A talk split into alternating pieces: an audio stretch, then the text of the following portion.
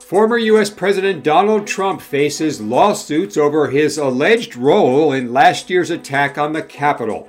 And it's the latest round in pop star Katy Perry's copyright battle with Christian rapper Flame. This is Reuters' Legal Look Ahead, a preview of significant cases scheduled over the upcoming week and items of interest to the legal community. I'm Tom Rowe in Washington. We start in New York, where on Monday, federal judge Amit Mehta hears arguments in a motion to dismiss three lawsuits brought against Trump, alleging he incited the January 6th riot and should be held liable for damages. The plaintiffs include several Democratic members of Congress, as well as two Capitol Police officers, who say they were assaulted during the effort to stop Congress from certifying Joe Biden's election victory. Trump denies fomenting the attack. Other defendants include Donald Trump Jr. and Trump advisor and former New York Mayor Rudy Giuliani.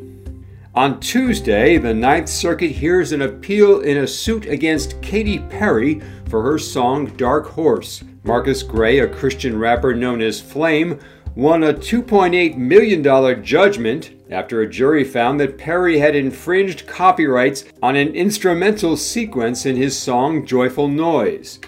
But the federal judge in the case later vacated the verdict, saying the part of the song Perry allegedly copied wasn't similar enough to show infringement. And on Wednesday, a former executive at a drug distributor goes on trial in Manhattan federal court. Prosecutors accuse former Rochester Drug Cooperative CEO Laurence Doud of contributing to the U.S. opioid epidemic by agreeing to ship opioids such as oxycodone to pharmacy customers despite internal red flags that they might be used improperly. Dowd, who has pleaded not guilty to two criminal counts of conspiracy, is represented by Darrell Janey of Gottlieb and Janey.